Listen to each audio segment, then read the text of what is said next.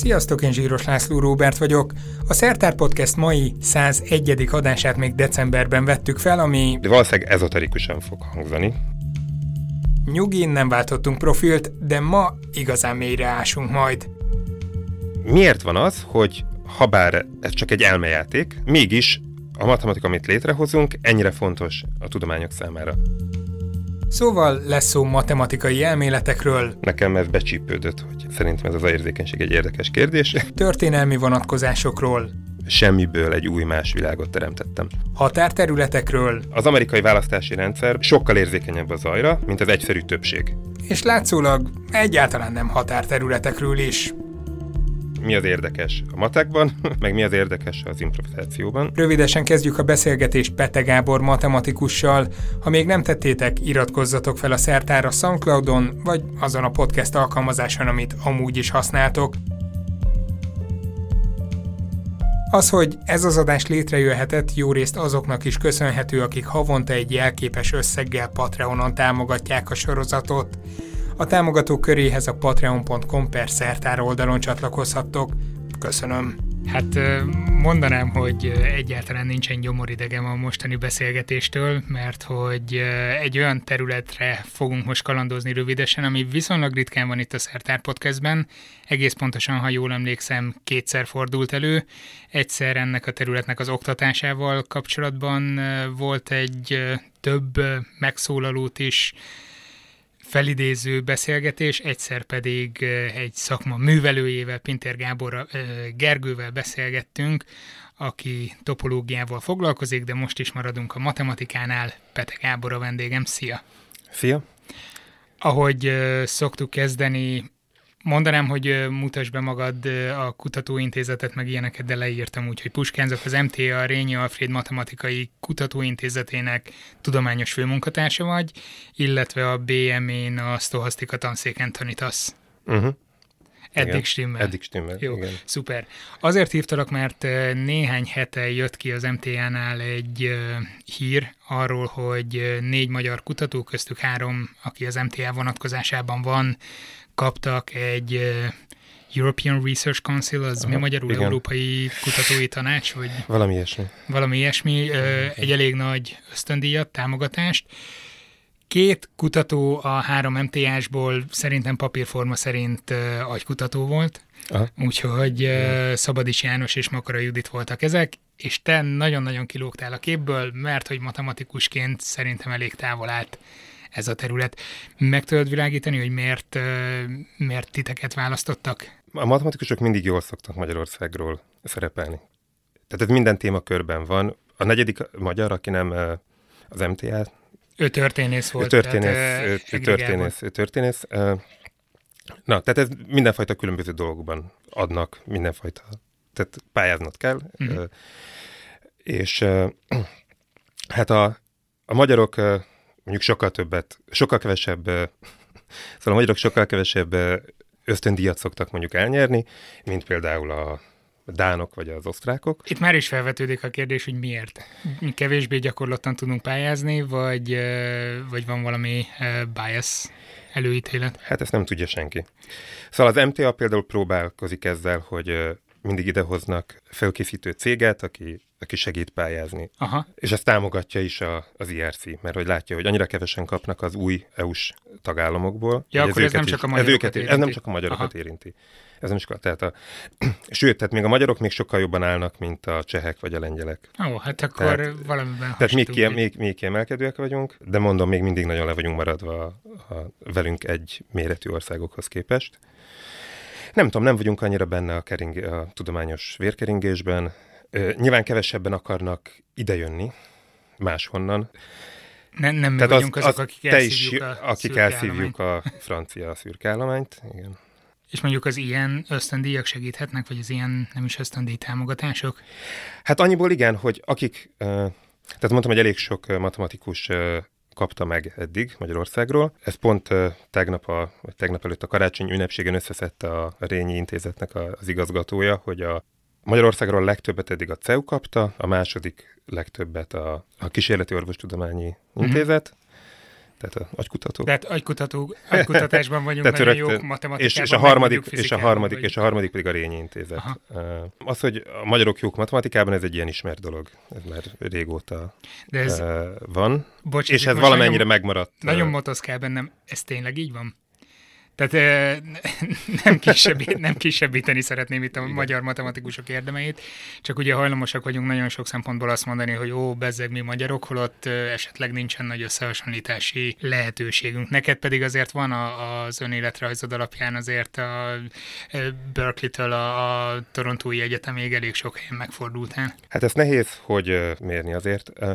Van néhány nagyon jó verseny középiskolában, Magyarországon, ami ritkaság másút, és ezt valahogy tudják a középiskolai tanárok, hogy a tehetséges gyerekeket ezekre elorientálják, Mhm. menjenek, és abban az értelemben jó, hogy tényleg valahogy a tehetségeseket képesek megtalálni ezek a versenyek. Tehát Tehát, mint például ilyen- tudom, hogy egy standard verseny az olyan, hogy három feladatod van öt órára, ez egy helyszíni verseny, és bevihetsz bármilyen könyvet, azt használhatsz, amit akarsz, internetet talán nem, Mm, ö, legálisan. legálisan nem, de hát a matematikusok azok becsületes fajta, úgyhogy minket a tudomány érdekel, nem a hírnév. És, és tényleg amit ki tudsz találni kreatívan, az a te feladatod. Míg máshol, mint tudom, hogy Romániában például, nem tudom, hogy ez megváltozott-e, de amikor utoljára elől hallottam, akkor ott egy csomó dolgot neked tudna, azt mérték, hogy te mit tudsz, nem azt, hogy mit tudsz kitalálni ahhoz képest, amit úgyis el tudsz olvasni a könyvekben, hanem hogy te már mit tudsz. Ez nagyon furcsa, hogy ezt mondod, hogy Magyarországon így állunk hozzá, hogy a matematikusoknak a versenyeken problémákat kell megoldaniuk, arra vagyunk kíváncsiak, hogy mit tudnak a diákok, mintha más területeken ez abszolút nem így lenne. Nem, de még egy, tehát azt szeretném hangsúlyozni, hogy nem arra vagyunk kíváncsiak, hogy mit tudnak a diákok, hanem arra, hogy mit tudnak kitalálni. Aha. Tehát ez egy probléma is a magyarokkal, hogy, hogy mindenki nagyon büszke arra, hogy ő nem tanult meg semmit, ő nem tud semmit, ő mindent magától ki tud találni. Ami nagyon sok helyzetben jó, de nagyon sok helyzetben borzasztó lustaságot Mhm. is jelent. Tehát, hogy ahelyett, hogy képes lenne elolvasni óriási munkával azt a pár ezer oldalt, és megérteni, ahelyett inkább azt mondja, hogy olyan problémákkal foglalkozik, ahol nem kell tanulnia, hanem rögtön elkezdheti a kreativitását ö, villogtatni és ö, próbára tenni. Tehát inkább egyszerűbb, de szórakoztatóbb kérdésekkel foglalkozni. Tehát azt szokták mondani, hogy a kombinatorika tipikus magyar matematikai terület. Ez változik mostanában már, de sok évtizedig ehhez nem kellett különösebben megtanulni semmit. Már gimnazisták akár új érdekes ötletekkel tudtak előállni, és cikkeket tudtak írni. De ez jó, hogy mondod, mert például, ha visszaemlékszem a középiskolára, a kombinatorika, ha jól emlékszem, 12-ben jött, vagy lehet, hogy 11-ben, de előtte meg viszonylag kemény matematikai dolgok, vagy ne, nekem kemény, Ja. nézz így rám. Tehát nekem kemény matematikai dolgok voltak, és jött a kombinatorika, ami egy ilyen, hú, egy kis fellélegzés volt, hát lehetett egy kicsit, nem tudom. Aha. képzelegni. Hát igen, igen. És ezt szeretik a magyarok. De, de szerencsére azért az látszik, hogy tehát, hogy ebben a legerősebb a hagyományunk. Azért ezen a táptalajon jó matematikusokat sikerült megtalálni, kinevelni, úgyhogy más területeken is egyre inkább működik a, a, a magyar matematika. Leginkább egyébként úgy, hogy Szóval az, az alapvetés, hogy egy magyar matematikusnak PhD-zni el kell menni külföldre, Uh-huh. ott meg fog tanulni valamit, amit Magyarországon nem lehet, bekerül a... Mert hogy itt olyanok közeg, hogy nem szívesen tanul az ember, Igen. inkább kreatív. Igen, De ezt most a igen, igen, de egyébként mondod? ez, ezt a saját példámon is mondom, de a, a tudomány egyébként mindenhol úgy működik, hogy eh, tehát Amerikában az természetes, hogy ahol undergrad voltál, nem oda mész PhD-zni, ahol befejezted a PhD-t, nem oda mész postdocnak, tehát hogy muszáj változtatni, mert különböző tudományos kultúrákban meg kell, hogy merítkezzél. Magyarország, még ha jó is, kicsi kultúra, tehát eh, azért is muszáj elmenni, mert egyszerűen nincsen annyi ember, nincs annyi különböző téma, hogy, hogy mindennel találkozzál, amivel kellene, és valami képed legyen, hogy mi a fontos például a matematikában. És akkor ilyenkor jön a kérdés, hogy muszáj elmenni, külföldön kutatni, de akkor miért jön vissza az ember? Hát azt tudom, hogy én miért, jövök, miért jöttem vissza. Ennek van az unalmasabb része, ami a személyes ok, hogy ö, már mielőtt kimentem, a, a szerelmem magyar volt, összeházasodtunk, és tehát Ja, hát úgy, hogy magyar a feleség, sokkal könnyebb. Igen. Tehát nyilván, hogy ha, ha kint találtam volna meg a feleségemet, aki egy, nem tudom, egy Amerikában élő uh, tájföldi lány lett volna, akkor nem. akkor miért jöttünk is volna? hallgatja ezt az adást, akkor aztán... nem, ez, pont, ez pont nem volt, ez nem volt életből elesve a tájföldi. Ezt most, ezt most találtam ki. De akkor most uh, kutatsz? Na és akkor, hát van ez, hogy, tehát, hogy család, tehát, hogy mégis itt vannak, itt van a itt vannak a mi szüleink, a testvéreim, a barátok, szóval, hogy egy ilyen személyes. De van ennek egy, hát hazafiság egy kicsit, hogy, hogy azért érzem, hogy egyrészt amit kaptam a, a matematikai felnevelésemben, hogy azért valamennyire része vagyok ennek a kultúrának, tehát amit kint megtanultam, hozzáállást is, meg konkrét szakmai dolgokat is, azért az jó, hogyha azt visszatáplálom ebbe a rendszerbe, ami azért úgy, működ, úgy néz ki, hogy a Magyarországon működő nagyon kevés dolgok egyike, akkor próbáljuk meg tényleg fenntartani és világszínvonalon tartani. Kicsit az átfogóbb hazafiság is, hogyha mindenki elmegy Magyarországról, aki egy kicsit is nyugatiasan gondolkodik, akkor nagyon nagy gáz lesz. Hát egyesek szerint már Tehát, gáz van, vagy, hát igen. vagy van az a kritikus tömeg. Ami... már régen, már régen, persze.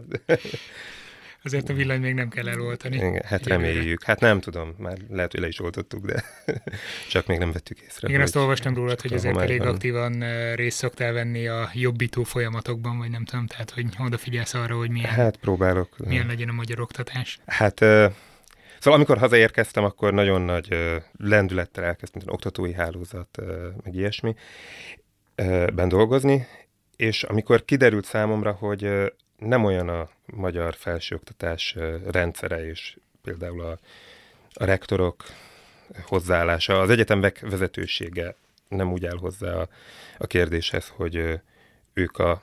Szóval nem, nem az látszik, hogy ők az egyetemüket, az általában a felsőoktatást akarnák jobbá tenni, uh-huh. hanem ezt nagyon jól csinálja a kormány, hogy ez a szalámi taktika, hogy megversenyezteti egymással az egyetemeket, és beígér plusz 5 milliárd valamit, hogyha te most nem szólsz amiatt, hát hogy, figyelj. és akkor esetleg nem baj, ha... Nem véletlenül vagyunk jók játékelméletben akkor, nem? Tehát, hogyha egy ilyen, ilyen környezetet lehet teremteni. Nem vagyunk mi a jók játékelméletben. Na, akkor meg pont ez az.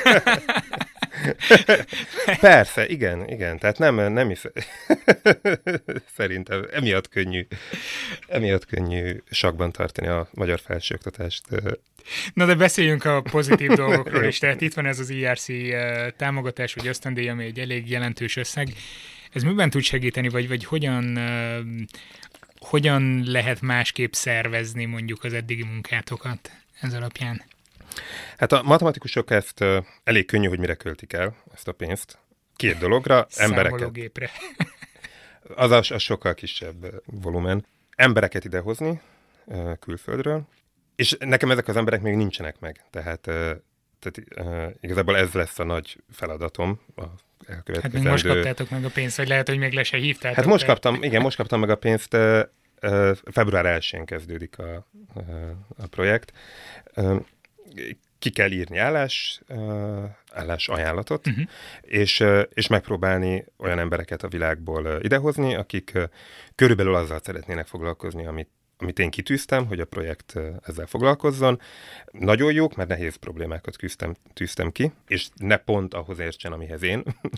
Kicsit ez, ez majdnem úgy hangzik, mint amiket az előbb említettél, iskolai versenyeket, hogy kiadom a problémát, aztán aki ezt meg tudja oldani, az jöhet. Hát itt nem úgy versenyez, tehát nem, nem kell egy felvételi Jó, versenyt értem, értem, értem. kitölteniük. Ezt valamennyire meg kell tippelni, hogy, hogy esetleg ki lesz alkalmas arra, hogy Szóval úgy osztják a matematikusoknak ezeket a pályázati pénzeket, hogy te írsz néhány problémát, amit meg akarsz oldani, milyen elméletet akarsz fölépíteni, azért akarod fölépíteni az elméletet, hogy azzal megoldjál bizonyos problémákat, elmondod, hogy szerinted ezek miért fontos problémák, ha nem lenne nyilvánvaló a bírálók számára, akkor elmagyarázod nekik, hogy miért fontosak. Igen, ez jó, hogy ez nem olyan, ez nem olyan nyilvánvaló, igen. tehát ez sokszor ez magyarázatra szorul. És utána megpróbálod meggyőzni őket, hogy te erre alkalmas vagy, hogy te ezeket megold, vagy legalábbis olyan embereket gyűjts magad köré, akikkel együtt meg tudjátok oldani ezeket a problémákat. De a matematika teljesen olyan, hogy nem lehet előre megjósolni, hogy mit fogsz tudni csinálni. Tehát a legtöbb természettudományban azért lehet reménykedni, hogyha keményen dolgozol, akkor előbb-utóbb valami eredmény lesz. Erről beszélgettünk, mielőtt bejöttünk a stúdióba, vagy legalábbis fél mondat erejéig, hogy vannak, akik ilyen materiális dolgokat csinálnak. De lehet, hogy, hogy talán egészen... még... De nem, mert még hogyha nem materiális, tehát például, hogyha ha bölcsész vagy, akkor is azért az egyáltalán nem, nem egy materiális dolog, hogy értsd meg a valaminek a történelmét, hogy ez miért alakult ki, miért olyan a társadalomunk most, amilyen. De olyan nem lesz, hogy elkezdett tanulmányozni, ha elég okos vagy, és elég sok mindent tudsz, és sokat dolgozol, akkor biztos, hogy valami eredményre fogsz jutni. Lehet, hogy azt fogják mondani mások, hogy hát szerintem az egy más indok, vagy egy más szempont az érdekesebb lett volna. Tehát lehet, hogy nem fog akkora durranás lenni, amit kitalálsz, de biztos, hogy valami, valamilyen módon úgy fogod érezni, hogy sikerült megmagyaráznod valamit. Uh-huh. Tehát biztos, hogy eredményt fogsz elérni, nem materiálisat, de hogy magad számára azért azt érzed, hogy azért valamit megértettem. És ez matematikában sajnos egyáltalán nem biztos. Tehát nyugodtan lehet, hogy tíz az évig fölteszed az életedet valamire, és pont olyan nehézségű volt, hogy mintha ott kapargattad volna tíz éven keresztül a, a felületét a problémának, de soha nem tudtad áttörni, és igazából fogalmat sincsen továbbra se, hogy Fú, ez, Miért ez igaz? nagyon frusztráló lehet így belegondolva. Borzasztó szerintem. so, sok és... a pálya elhagyó egyébként? Um, Most ez, ez egy ilyen játékon kívüli zárójeles hát kérdés az alapján. Hát van, vannak. Az persze, tehát abban lehet reménykedni, hogy azért mire, az is kérdés, hogy ugye mikor hagyod el a pályát. Tehát ugye el lehet hagyni a egyetem végén, a doktori végén, vagy nem írod meg a doktorit, szóval több, több, több helyen el lehet hagyni, és azért az is a, az is a tanulás része, tehát az, hogy matematikus, jó matematikussá váljál, annak az is része, hogy meg kell értened, hogy milyenek azok a problémák, amikre van esélyed. Tehát unalmas dolgokat én nem akarok csinálni, csak olyan problémának állok neki, amit nem tudom, hogy hogy kell megcsinálni. De valami miatt abban reménykedek, hogy valami miatt nekem van olyan intuícióm erről a problémáról, hogy ezt én meg tudom csinálni. Nem feltétlenül azért, mert én okosabb vagyok, mint mindenki az elmúlt száz évben, aki ezzel a problémával már megpróbálkozott és beletört a bicskája, de én pont olyan típusú tudást és intuíciót gyűjtöttem össze eddig, az eddigi munkáimmal, hogy lehet, hogy én tudom, hogy ezt hogy kell megcsinálni, más pedig nem érezte annak a feladatnak, annak a problémának a jellegét, és én ez engem hív. Szerintem itt van az, ahol legtöbben elveszíthetjük azt, hogy miről is szól a matematika túl azon, amit középiskola végéig eljutunk ennek a mondatnak abszolút semmi értelme nem volt, de szerintem értem, mindenki, értem. mindenki érti azt a zavart, amivel most küzdök ebben a pillanatban. Mi a fenéről beszélek tulajdonképpen. Igen, tehát várja, mondok mondok egy példát szintén az MTS anyagból. Ugye nagyon komoly problémákkal foglalkoztok, vagy foglalkozol, és állítólag sikerült már bebizonyítanod, hogy a síkrácsok perkolációjában a makroszkopikus fülstruktúra rendkívül zajérzékeny. Uh-huh. Ez a legjobb eredményem. Sokáig törtem az agyam, hogy hogy lehetne ezt az egyetlen mondatot megközelíteni, honnan kellene nekiállni, de ezek szerint, amikor te nekiálltál, remélem majd kifejted, hogy ez mhm. miről is szólt ez az áttörő eredmény. Tehát amikor te nekiálltál ennek az egésznek, ezt kellett érezned, hogy ebből lesz valami. Hát pont ennek a problémának egy kicsit érdekes a története. A probléma engem nagyon érdekelt, Annyit értettem belőle, hogy rendkívüli, meg hogy zajérzékeny. Az most mindegy, majd elmondom, hogy, vagy most is elmondhatom, hogy ne, nem, a... mondjad, mondjad, mondjad. Tehát uh, én tudtam, hogy engem ez nagyon érdekel, ilyen típusú kérdések. Pontosan ezzel még nem akartam foglalkozni, vagy... de én akkor pont pozdok voltam a Microsoftnál, azzal az emberrel dolgoztam, aki hát egyrészt az elmúlt század egyik legnagyobb matematikusa volt, másrészt, aki ezt a dolgot a legjobban értette, de még nem értette meg teljesen. Tehát még közel sem teljes volt a megértés, amit ahova addig eljutott. És akkor ott, tehát ott volt a Microsoftnál, még ezen nem dolgoztunk, és jött egy francia srác, egy, egy PhD srác, hogy neki van egy ötlete, hogy ezt hogy kéne megoldani ezt a problémát. Ott volt két hétig a Microsoftnál, az ötlet, amivel jött, az teljesen hülyeség volt. Tehát, az, az ötletet mind a ketten ismertük, és tudtuk, hogy ez így ebben a formában nem működik. Viszont az, hogy ilyen nagy hittel jött a srác, hogy szerinte ezen az úton induljunk el, az mégis elindította a gondolkodásunkat a megfelelő irányban, és két hét alatt, hárman, tehát ezt kell képzelni, hogy reggel tízkor találkoztunk a nagy matematikus Odette Schrammnak hívják, hívták egyébként, egy izraeli származású matematikus. Reggel tízkor találkoztunk a szobájában, egy ebédszünettel, este hatig ott brainstormingoltunk, két héten keresztül, és amikor mindenki hazament a családjához, akkor persze folytatta, de... és uh, valahogy ezekből az apróságokból, tehát hogy valaki mondja, hogy szerintem inkább azt kéne megpróbálni, hogy... És akkor mondja a második ember, hogy azt semmiképpen, mert. És akkor mondja a harmadik, hogy mind a kettőtöknek igaza van, mert, és Mint esetleg külön... dráma, vagy nem tudom, körülbelül úgy Jó, hát a lényeget nem mondtam el sehol most, csak a kötőszavakat, de... És ezekből a félig sületlen, akár tényleg, ténylegesen sületlenségekből, mégiscsak együtt össze tudtunk hozni egy olyan stratégiát a két hét végére, amit utána még sok hónapi munkával, de nyílbe tudtunk ütni, és uh, szóval a két hét végére láttuk azt, hogy ezt a problémát most valamit el fogunk tudni mondani erről a problémáról. De itt igazából az kellett, hogy ez a francia srácban volt az a hit, hogy ő neki van valami mondani valója erről, és mi ezt elhittük, és ráharaptunk. Akkor a matematika hit kérdés. hát vagy legalábbis kell bizalom. Igen, nagyon sok bizalom kell, tehát ez a bázisugráshoz is hasonlít. Viszont akkor most már kifejtett, hogy mivel foglalkoztak, egy kicsit több sültséget belerakva így Megpróbálom ezt, a, ezt az előző dolgot elmondani, hogy, hogy miről szól. Meg az egész, tehát a, a, egyébként a, az IRC pályázatomnak az a címe, hogy Noise Sensitivity Everywhere, tehát arról szól, hogy a zajérzékenység, akármit is jelent, mindjárt elmondom, hogy mit jelent, ennek a különböző matematikai problémákban és uh, témakörökben való megjelenésével szeretnék foglalkozni, és ezáltal új dolgokat bizonyítani, amik esetleg rá, első ránézésre nincs is köze az a érzékenységhez, csak én úgy érzem, hogy van. Ezt a problémát ki vagy mi veti fel? Tehát, hogy én. az ipar keres ilyenkor titeket, nem, hogy nem, úristen, nem. itt nem tudjuk megoldani nem, ezt, nem, nem, nem tudom mit? Vagy? Nem, nem, tehát a matematika sokkal önállóbb ennél meg öntörvényűbb. Tehát van, van fizikai motiváció, vagy biológiai, vagy szociális hálózatok, vagy esetleg mérnöki, vagy uh-huh. nyilván a fizikából a legkönnyebb, mert az van a legközelebb a nyelv a matematikához. Tehát különösen a valószínűségszámítással, nál, amivel én foglalkozok, ott ez nagyon sok embernek, nekem is fontos, hogy, hogy érezzem, hogy ennek van valami fizikai jelentősége. De a matematikusok maguknak találják ki, hogy akkor ez igazából ez most érdekes, vagy nem érdekes. Az iparban, ha azt mondja valaki, hogy nekem ez fontos, és ezt meg kell csinálni, oldjátok meg ezt a problémát, arra béreljen föl magának embereket. A Morgan Stanley Aha. például ezt csinálja. A matematikus csak azt lesz hajlandó csinálni, ami ő szerinte érdekes, ezért hívják alapkutatásnak, és ennek az a lényege, hogy nem lehet tudni, hogy száz év múlva mi lesz az a matematika, ami fontos lesz a többi tudomány számára. Uh-huh. Tehát a legklasszikusabb példa, amikor a bolyai kitalálta a bolyai geometriát, akkor gondolom sokan ismerik ezt a mondatot, amit az apjának írt, hogy semmiből egy új más világot teremtettem. De ebből a mondatból látszik, hogy ő neki teljesen, ez egy elmejáték volt. Tehát a semmiből létrehozott az elméje segítségével egy új, csak az elméjében létező világot.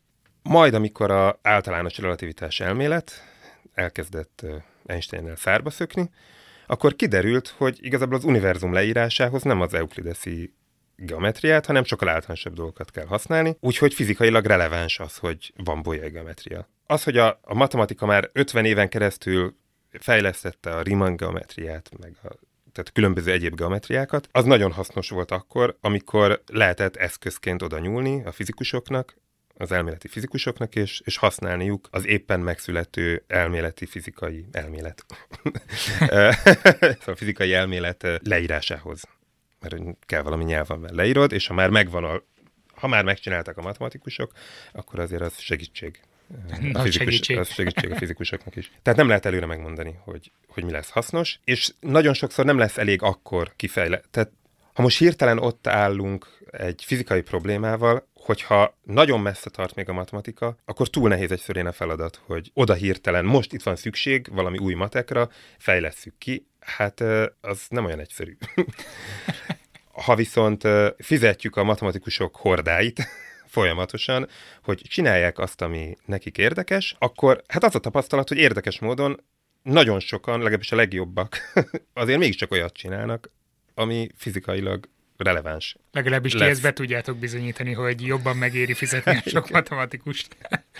Kimerveretek vitatkozni. Igen. Na de mi a helyzet ezzel a zaj érzékenységgel, ami mindenütt ott van? Ott van. Na, szóval a konkrét probléma az a következő.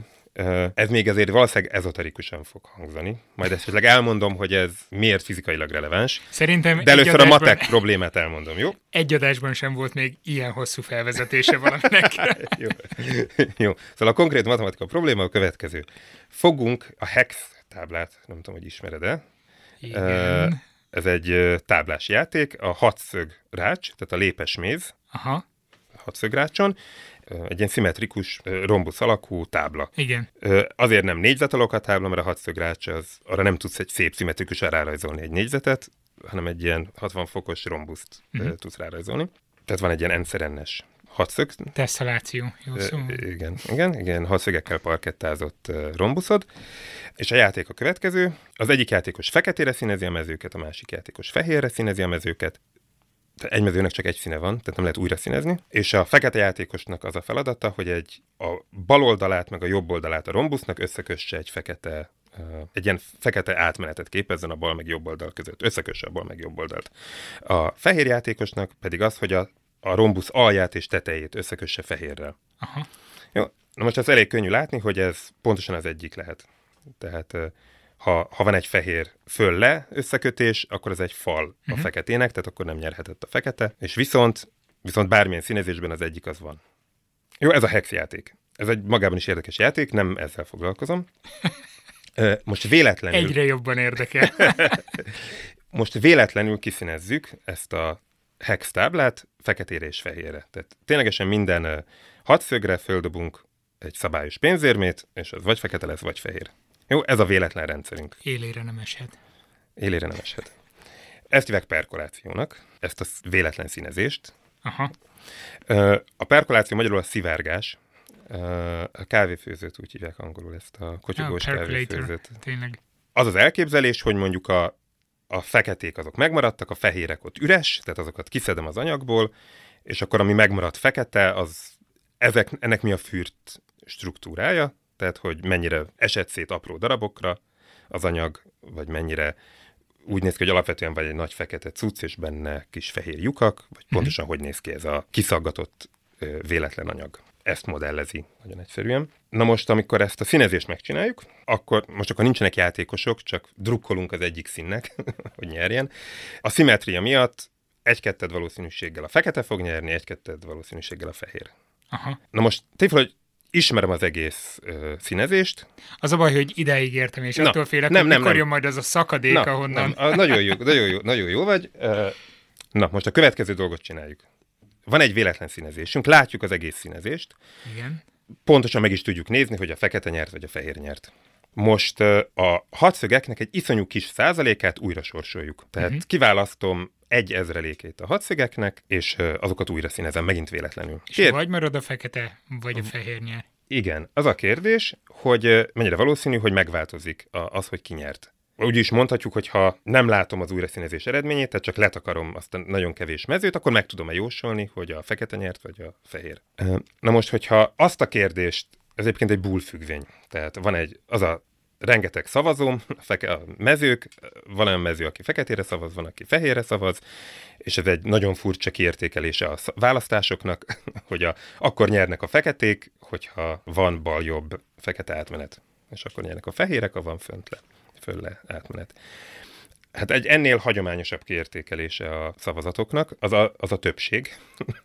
az nyer, akiből több van. Az a szín nyer, akiből több van. Na most a többség az egy rendkívül zajstabil függvény, ami azt a jelenti, következőt jelenti. Annak a Nem valószínűsége... próbálom meg kifejteni, hogy De azért- szerintem mit jelent, úgy de valószínűleg jót mondanál. Az a kis zaj, amit, ez a kis újrasorsolás, amit néhány bitet újrasorsolunk, ez tipikusan nem fogja megváltoztatni egyáltalán, hogy ki nyeri a, a többségi szavazást. Tehát általában, ha, ha a fekete nyert, akkor azért egy kis uh, marginnal nyer.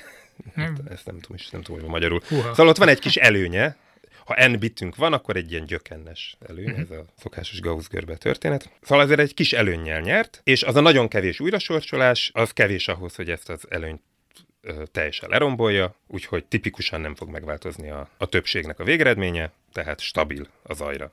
A kis perturbáció nem változtatja meg az eredményt. Viszont az az esemény, tehát ez a kérdés, hogy a, a fekete nyere a hexben, vagy a fehér, tehát hogy van-e bal-jobb átmenet, ez nagyon kicsi zajra is fogalmad nem lesz, uh-huh. hogy, mi a, hogy mi az eredmény. Tehát ez rendkívül zajérzékeny. Hm? Ez szerintem a... világos. Jó. Akkor mit kutattok ezzel? Na. Hát ez teljesen hát, logikus. A, szóval a, a mi tételünk, amit ezzel az izraeli matematikussal, meg francia sráccal csináltunk, az az volt, hogy pontosan mennyi zaj az, uh-huh. amikor már elvesződik az információ a makroszkópikus fürt struktúráról. Most talán nem, remélem, hogy most már érthető, hogy mi az, hogy makroszkópikus fürt struktúra. Tehát Igen, a, szerintem... a mikroszkópikus dolog ez a fekete-fehér színezés, a konkrét bitek, és a, a makroszkópikus világ az pedig az, hogy oké, okay, de akkor most át lehet menni balról jobbra, vagy nem lehet átmenni. Ez egy, egy ilyen makroszkópikus mérhető dolog, mondjuk, hogy át lehet menni, vagy nem. Az, hogy ez mennyire mérhető, és akkor most elmondom, hogy ez ki a francot érdekel. Nem, nem mertem a feltenni a kérdést, különösen, hogy mondtad, hogy itt a matematikusok, Igen. hogy is mondtad, hordáit kell fizetnünk, ők azt csinálnak, amit akarnak, de azért ott motoszkált bennem, Igen. hogy ez hol jelenik meg azért. Igen, igen.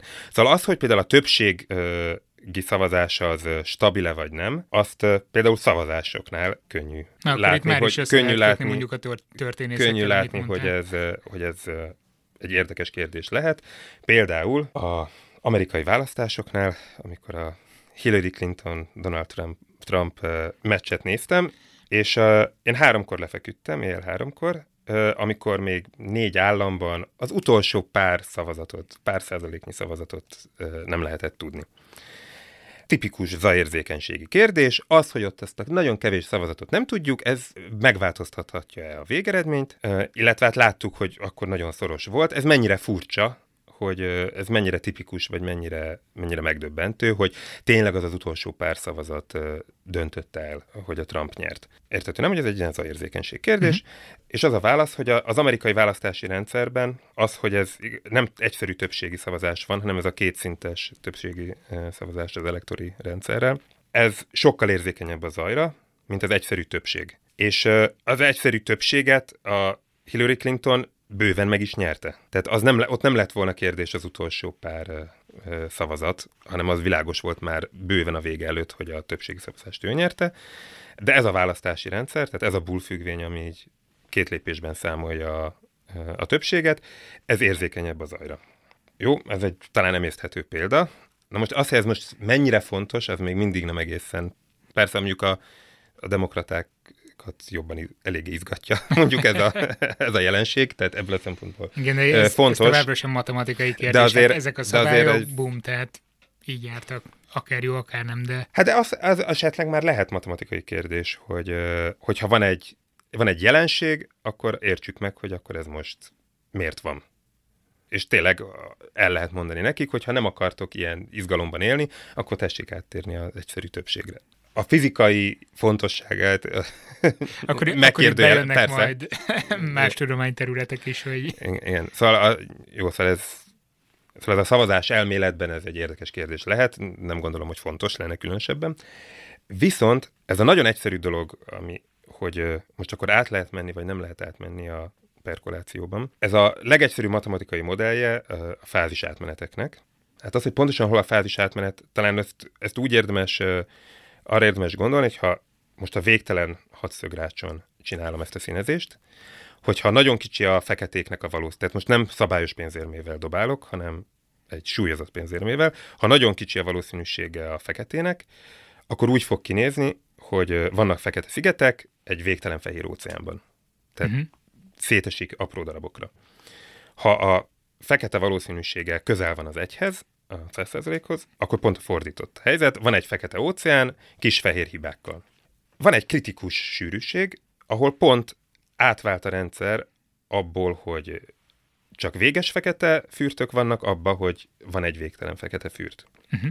Ez a kritikus pont, ez a legérdekesebb, hogy ott pontosan hogy történik ez a váltás, mi van a kritikus ponton. Ez a hatszög rácson, ez pont az egy-ketted, tehát az, hogy a példában egy-ketteddel dobálunk, az, az emiatt, emiatt érdekes a példa, hogy ott ez a, ez a kritikus rendszer. Uh-huh. Szóval itt van egy fázis átmenet. Kb. azt lehet mondani, hogy a rendezetlenségből, ahol még teljesen szét van esve a rendszer a véges darabokra, a rendbe, ahol van egy, össze, van egy végtelen összefüggő dolog, ami kommunikál egy, egymással. Na most ez egy kicsit együgyű, együgyűnek hangzik, de nagyon sok tényleges fizikai fázis átmenet van, ami nagyon hasonló modellekkel leírható. Mondasz példát? Vagy uh, a magnet... olyanok, amik... Hát én foglalkozok is a magnetizációval, uh-huh. a magnetizációnak a matematikai modelljével. Az úgy néz ki, a matematikai modell, hogy van a rácsod, minden atomnak, tehát minden csúcsnak a rácsban van egy spinje, a leginkább egyszerűsített modellben, ez egyszerűen két irányba mutathat, észak-dél. Uh-huh. Tehát, hogy plusz vagy mínusz. Ez egy kis mágnes, ez a, valóságban ez foroghat egyébként, de most, most mondjuk azt, hogy két, két állapota lehet, plusz vagy mínusz. És a mágnesezhető fémeknek az a tulajdonsága, hogy szeretnek a szomszédos atomok egyezni. Tehát, hogyha a szomszédaim többsége plusz, akkor én nagyobb valószínűséggel leszek plusz. Uh-huh. Nem kötelező egyezni, az a hőmérséklet miatt van, hogy nem kötelező. Minden atom magában is van egy ilyen rendezetlensége. Minél nagyobb a hőmérséklet, annál nagyobb az ő, őnek a rendezetlensége. Annál kevésbé érdekli, hogy a szomszédaival egyezzen, de minél kisebb a hőmérséklet, annál inkább itt megint lehetnének egyezni. áthallások mondjuk ilyen történelmi vagy politikai kérdésekre, de minden. Persze, ezt használják e, e, teljesen. Tehát, tehát az, hogy mondjuk a, akkor most a gráfod az nem egy fém, egy háromdimenziós rács, hanem a, a Facebookon a, az ismeretségi háló, és nekem van valamilyen véleményem, meg a ismerőseminek is van valami véleménye, nem kell, hogy egyezzen, de azért, és akkor most melyik vélemény nyer, vagy hogyan terjed a véleménye. Uh-huh. Ezek nagyon hasonló modellekkel ö, leírható ö, kérdések, tehát használnak hasonló modelleket ö, ilyen kérdésekre is. Ami a jelenség, hogy a, ha elég alacsony a hőmérséklet, akkor ez a lokális egyezni akarás, ez globális rendet hoz létre, és mágnesezhető lesz a fém ha a mágnesedet berakod, elkezded fölmelegíteni, és áthaladsz a kritikus hőmérsékleten, túl meleg lesz, akkor onnantól kezdve megszűnik mágnesnek lenni. Azt nagyon szeretem azt a kísérletet, amikor egy mágnes tart, mondjuk, ott tart mondjuk egy tűt, vagy valamit, elkezdjük melegíteni, aztán bup, szépen elengedik. Aha, én ezt uh, soha nem láttam. én ezt mondom, mint nem tudom, a matematikai elméletből egyébként így kell lenni. De így működik. de, de én csak reméltem, hogy ez tényleg így van. A gyakorlatban örülök, is működik. Örülök, hogy tényleg így van. Tehát van ez a fázis átmenet, a, a, a globális rend, amikor a többségük ugyanabba az irányba áll, meg a rendezetlenség, amikor lényegében össze-visszaállnak, uh-huh. és nem mágnesezett az anyag. És akkor ennek, a, ennek az egyszerű matematikai modellnek van egy másik matematikai leírása, amit most nem fogok elmondani, de ott tényleg arról van szó, hogy ha van abban a véletlen gráfban, a rácson, ha ott van végtelen fürt, az pontosan azt jelenti, hogy akkor van rendezettség, és ha, ha véges darabokra esett szét, akkor, akkor, nincs, akkor nincs rend. Jó? Tehát ez egy, ez egy konkrét fizikai modell. És akkor annak a megértése, hogy egy pont a kritikus rendszerben, ha egy kicsit hagyod, hogy a, az időben fejlődjön, akkor mik azok a tulajdonságok, amik egy pillanat alatt megváltozhatnak vagy hogyha nem, tudsz, nem tudod mérni az, a rendszeredet pontosan, mik azok a tulajdonságok, amiket ennek ellenére ténylegesen meg tudsz mérni, és mik azok a tulajdonságok, amiket nem tudsz megmérni. Amiket, tehát a kis zaj, ami esetleg van a rendszerben, az mik azok a dolgok, amiket ellehetetlen, amiknek a mérését ellehetetleníti, és mert annyira zajérzékeny a dolog. Szóval vannak egyéb példák is, de amit így összefoglalóan tudok mondani a fizikai, ami, ami az én fizikai intuíciómat nak fontosnak tűnik, hogy ez nagyon sokszor van, hogy valami óriási rendszerben, ahol azért a input az egy kicsit zajos, mert miért tudnám pontosan mérni mondjuk, akarok valami globális dolgot, valami makroszkópikus ö, dolgot kimérni, és csak reménykedek, hogy ez a kis zaj az nem fogja megváltoztatni, a, ez nem számít, a jót fogom mérni. Most hirtelen a gravitációs hullámok jutottak eszembe, vagy akár néhány évvel ezelőtt a Higgs bozon keresés, hogy ott is igen. mekkora szerepe volt a zajnak, és hogy abból kiszűrjük azt, hogy mi az, ami... Igen, igen, és reménykedünk, hogy olyat akarunk kiszűrni, ami nem zaj. Tehát ami nem zajérzékeny, hanem, hanem tényleg egy, a, a, a, zajtól, a zaj annyira nem befolyásolja azt, amit keresünk. És az egész fizika erre ép, meg az egész tudomány erre épül, hogy ezeket a dolgokat meg lehet csinálni. Én meg azt mondom, hogy rengeteg érdekes függvény van, ami fizikailag releváns, uh-huh. ami nem ilyen. Tehát... Tehát van, ami abszolút nem zajérzékeny? Nem, nem. Tehát, hogy, hogy ami nagyon zaj... Tehát van nagyon sok érdekes. Tehát az oké, okay, hogy szeretnénk csak olyan dolgokat mérni, amik zajstabilak, hogy tényleg Aha. meg tudjuk őket mérni. De nagyon sok érdekes függvény az, az érzékeny az zajra. Tehát egyszerűen ezzel kezdeni kell valamit, hogy vannak olyan dolgok, amiket nem tudunk mérni. És akkor erre szeretnétek ti majd egy kutatócsoporttal választ adni, hogy hogyan lehet ezt a zajérzékenységet csökkenteni, vagy nem, egyáltalán én, megtanulni vele élni? Az én kérdéseim azok olyasmik, hogy értsük meg, hogy mik azok a függvények, amik különböző típusú zajoknál egyébként ezek különböző kérdések. Tehát a, amikor teljesen véletlenül színezünk, az egy sokkal jobban megértett eset, mint például ebben a mágnesezet mint a mágnesességnek a modelljében, uh-huh. ahol függ, kicsit függesz a szomszédaitól. Tehát én azt szeretném, hogy különböző véletlen rendszerekben, tehát ilyen sok véletlen bites bitből összeálló rendszerekben megérteni, hogy mik azok a makroszkópikus függvények, amik érzékenyek az ajra, és mik azok, amik nem, amik, amik stabilak. Mi tesz egy függvényt uh, érzékenyé? Mert ugye ezt, uh, ezt jelenleg nem, ezt nem tudjuk. Ezt kutatják máshol is, vagy itt van valami elsőséged, vagy elsőségetek ezen a területen? Hát, Tehát van a matematikusoknál egy hatalmas verseny, hogy most ki bizonyítja be először, hogy ez a függvény ez a érzékeny, vagy nem? Hát pont ezzel így tehát foglalkoznak mások is, ami miatt uh, szerintem fontos a pályázatom, meg, meg is nyertem, tehát más szerint is fontos, az az, hogy, uh, hogy én azt is mondom, hogy olyan, hogy ez az zajérzékenység szemüveg, ez egy nagyon jó szemüveg ahhoz, hogy olyan technikákat fejleszünk ki, amik már olyan kérdésekre is választathatnak, amit már nagyon sokan próbáltak megoldani, csak nem ezekkel a technikákkal. Uh-huh. Tehát, tehát a, tehát, tehát van sok, tehát van sok, tehát van, igen, ez egy más másik megközelítés. Nekem ez becsípődött, hogy szerintem ez az érzékenység egy érdekes kérdés, és, és azt vettem észre, hogy egy csomó olyan dologban is meglátom, ahol nem nyilvánvaló, hogy ott van. Szóval reménykedek benne, meg, meg azért úgy tűnik, azért azt gondolom, hogy képes vagyok megállapítani, hogy ez nem, puszta fanta- nem pusztán fantazmagória. Tehát nem az van, hogy szerintem ez annyira fontos dolog, én ezt mindenhol azt szeretném, hogy minden ezen múljon. Tehát, tényleg akkor... vannak matematikai indokaim, hogy... Viszont akkor megvan az az intuíció, de azt hiszem így fogalmaztál még néhány zaj egységgel ezelőtt, perkolációval ezelőtt, hogy, hogy ezek szerint ezt át tudod fogni és ki tudod dolgozni olyan szintre, hogy ez igen, igen, igen, igen. Meg tudod becsülni azt, hogy ez az életművednek hány százalékát fogja kitenni így a hátralévő részben? Tehát látsz valami esélyt arra, hogy mondjuk öt éven belül pontot tudtok tenni itt a dolgok végére, vagy lehet, hogy 80 éves korodban is még ezen fogsz elmélkedni? Hát a pontot biztos nem fogunk tenni semminek a végére. Nem is Vagy szabad, hát nem mert semminek. nem lesz támogatás. Nem.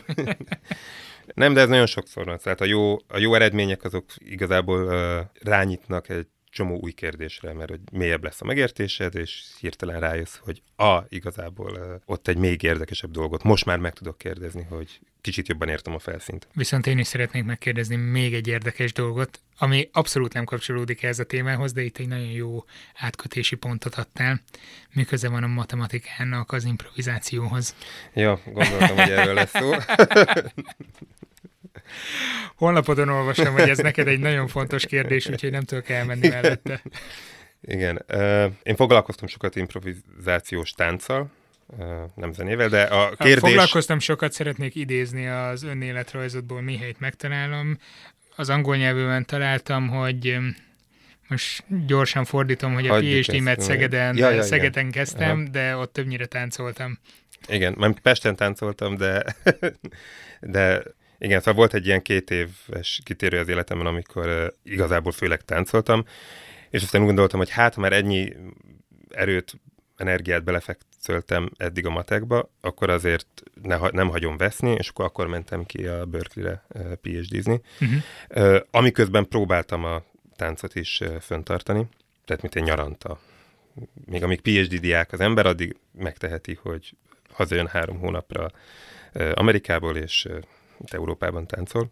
Most már ez egyre kevésbé van. tehát most, hogy a család, három gyerek, tanítás, kutatás, ez, ez most már nem megy, ami kár, mert sokkal boldogabb vagyok, ha, ha tudok táncolni. Ezt a részt a családod ne hallgassa ezt. ja nem, nem, nem, nem, hát a, az ugye... ne így derüljön ki számukra. Ezt nem a családból kellene levedni, hanem a munkából. Hanem a munkából, meg a semmit tevésből, mert nem tudom, a kapcsolódásból. Szóval ez egy érdekes dolognak tartom, hogy, uh, hogy, is, hogy is, már elég régen voltam, amikor ezt kitaláltam, most próbálom összerakni. Először azt mondom, hogy mi az érdekes a matekban, meg mi az érdekes számomra, meg mi az érdekes az improvizációban, és ezt meg eldöntheti mindenki magának, hogy van-e a kettőnek köze egymáshoz. Az improvizációban, a táncban az a fantasztikus, hogy a, a testeddel dolgozol, a néző meg a testével nézi, éli át, egy, egy térben léteztek. Minden a testről szól, én mondjuk nem gondolom, hogy lenne lélek, tehát de volt egy barátnőm, akivel kiderült, hogyha amikor ő azt mondja, hogy lélek, én arra gondolok, hogy test, akkor tökéletesen megértjük egymást. Tehát és ez így működött. Tehát, hogy, hogy ez egy teljesen fizikai dolog, és mégis, pont mint az előző mondat, hogy, hogy mennyire gazdag érzelmi, intellektuális jelentése van vagy hát lehet annak, aki, annak, aki ezt szereti. Mhm. és hogy igazából ez, ez miért van? Tehát hogyan van belekódolva a teljes világunk, és még annál is több a teljes képzeletünk, mi, minden, hogyan lehet belekódolva a, a táncba, tehát a, tényleg a test fizikai működésébe. Ez szerintem ez nekem nagyon izgalmas, és, és nagyon szeretem, hogy hogy tényleg ott van minden a, a testünkben. Ezért szeretem az improvizációt. A matekot egy fél mondattal már majdnem elmondtam eh, korábban. Eh, a titkot. Itt, itt, nem, egy fél órával ezelőtt, hogy eh, azt hiszem a Wigner Jenőnek van egy eszéje, a matematika indokolatlan, értetetlen hatékonyságáról.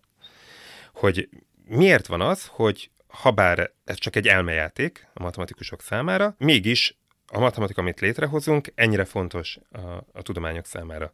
Tehát miért van az, hogy, hogy mégis a fizikai valóságot írjuk le ezzel a nagyon egyszerű elmejátékkal? Hát holott nem bármit tudjuk. leírhatnátok. Holott bármit leírhatnánk, és, és van, van egy csomó dolog, amiről egyelőre, tehát a nagy számosságok elmélete, tehát ugye kétfajta végtelennel szoktak találkozni az emberek, a megszámlálható végtelennel, ahányan a egész számok vannak, meg a kontinum, amenny, ahányan a számegyenesen vannak a számok, az utóbbi a sokkal több. Uh-huh. Mármint az, a valós az számok. Egyik végtelen Tehát a valós számok az sokkal többen vannak, mint a sokkal nagyobb végtelen, mint a egész számok végtelenje. De vannak még sokkal nagyobb végtelenek is. Ennek van egy nagy elmélete, és ha van olyan dolog, ami úgy tűnik, hogy semmilyen jelentősége nincsen a fizikai világra, akkor ez annak tűnik. És egyelőre, egyelőre ez a helyzet de például a Stanislav Lem, science fiction író, ő, neki az egyik könyvében két jó poén is van. az egyik nagyon jó poén az az, hogy ott van egy szereplő, akiről elmondja, hogy két szereplő, két matematikus X és Y, X, uh, nem más? tudom, nem emlékszem, nem, nem, nem ja. ez a nevük, nem ez a nevük, csak nem emlékszem. hogy X soha nem bocsátotta meg Y-nak, hogy Ergod elmélete segítségével trivializálta az ő kombinatorikáját. Ez körülbelül olyan volt, Ez, mint amit uh, felolvastam. Jó, mert miért vicces. 70-es évek elején írta ezt a regényt. 75-ben csinálta Szemerédi Endre, nagy matematikusunk, egy fantasztikus kombinatorikai tételt, ami a máig a kombinatorika csúcs teljesítményének hívják, egy rendkívül bonyolult bizonyítás. És két évvel később a Fürstenberg nevű izraeli ergod egy sokkal természetesebb bizonyítást talált ugyanarra a tételre. Tehát lehetne mondani, hogy az ergod elméletével trivializálta a Szemerédi Endrének a kombinatorikáját. Azért trivializálás az túlzás, mert az is egy mély elmélet, de hogy egy, egy könnyen megérthető, megragadható elmélet cserélte ki a rendkívül bonyolult bizonyítást. A Szemerédi de nem orrolt meg a Fürstenbergre, de a, a Lem ezt a mondatot ezt csak úgy vízből írta le korábban, nem gond, tehát ezt nem, akkor még nem volt ez a történet, tehát nem uh-huh. tudhatta. De ez bejött neki. Na most ugyanebben a könyvben van egy, az van, hogy a, a fénynél gyorsabb űrutazás az a nagy számosságok elméletére van alapítva a, ebben a könyvben.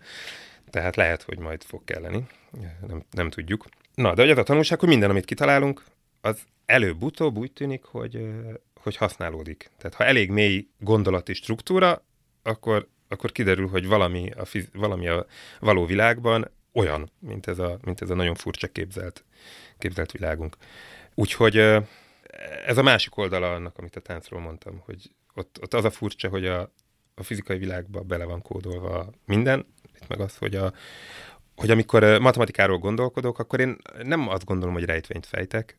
Van, aki azért hagyja ott a matekot, hogy hiába egyik legjobb barátom, nagyon jó matematikus, de nem állandóan ott akarja hagyni a matekot, mert hogy ilyen hülyeséggel miért foglalkozik valaki. Oké, okay, hogy jó vagyok benne, meg én szeretem csinálni, de akkor is. nem, nem, nem, nem jó semmire. Hát szerintem ezeken lehet még jókat emelkedni. Köszönöm szépen, hogy itt voltál velünk. Szívesen.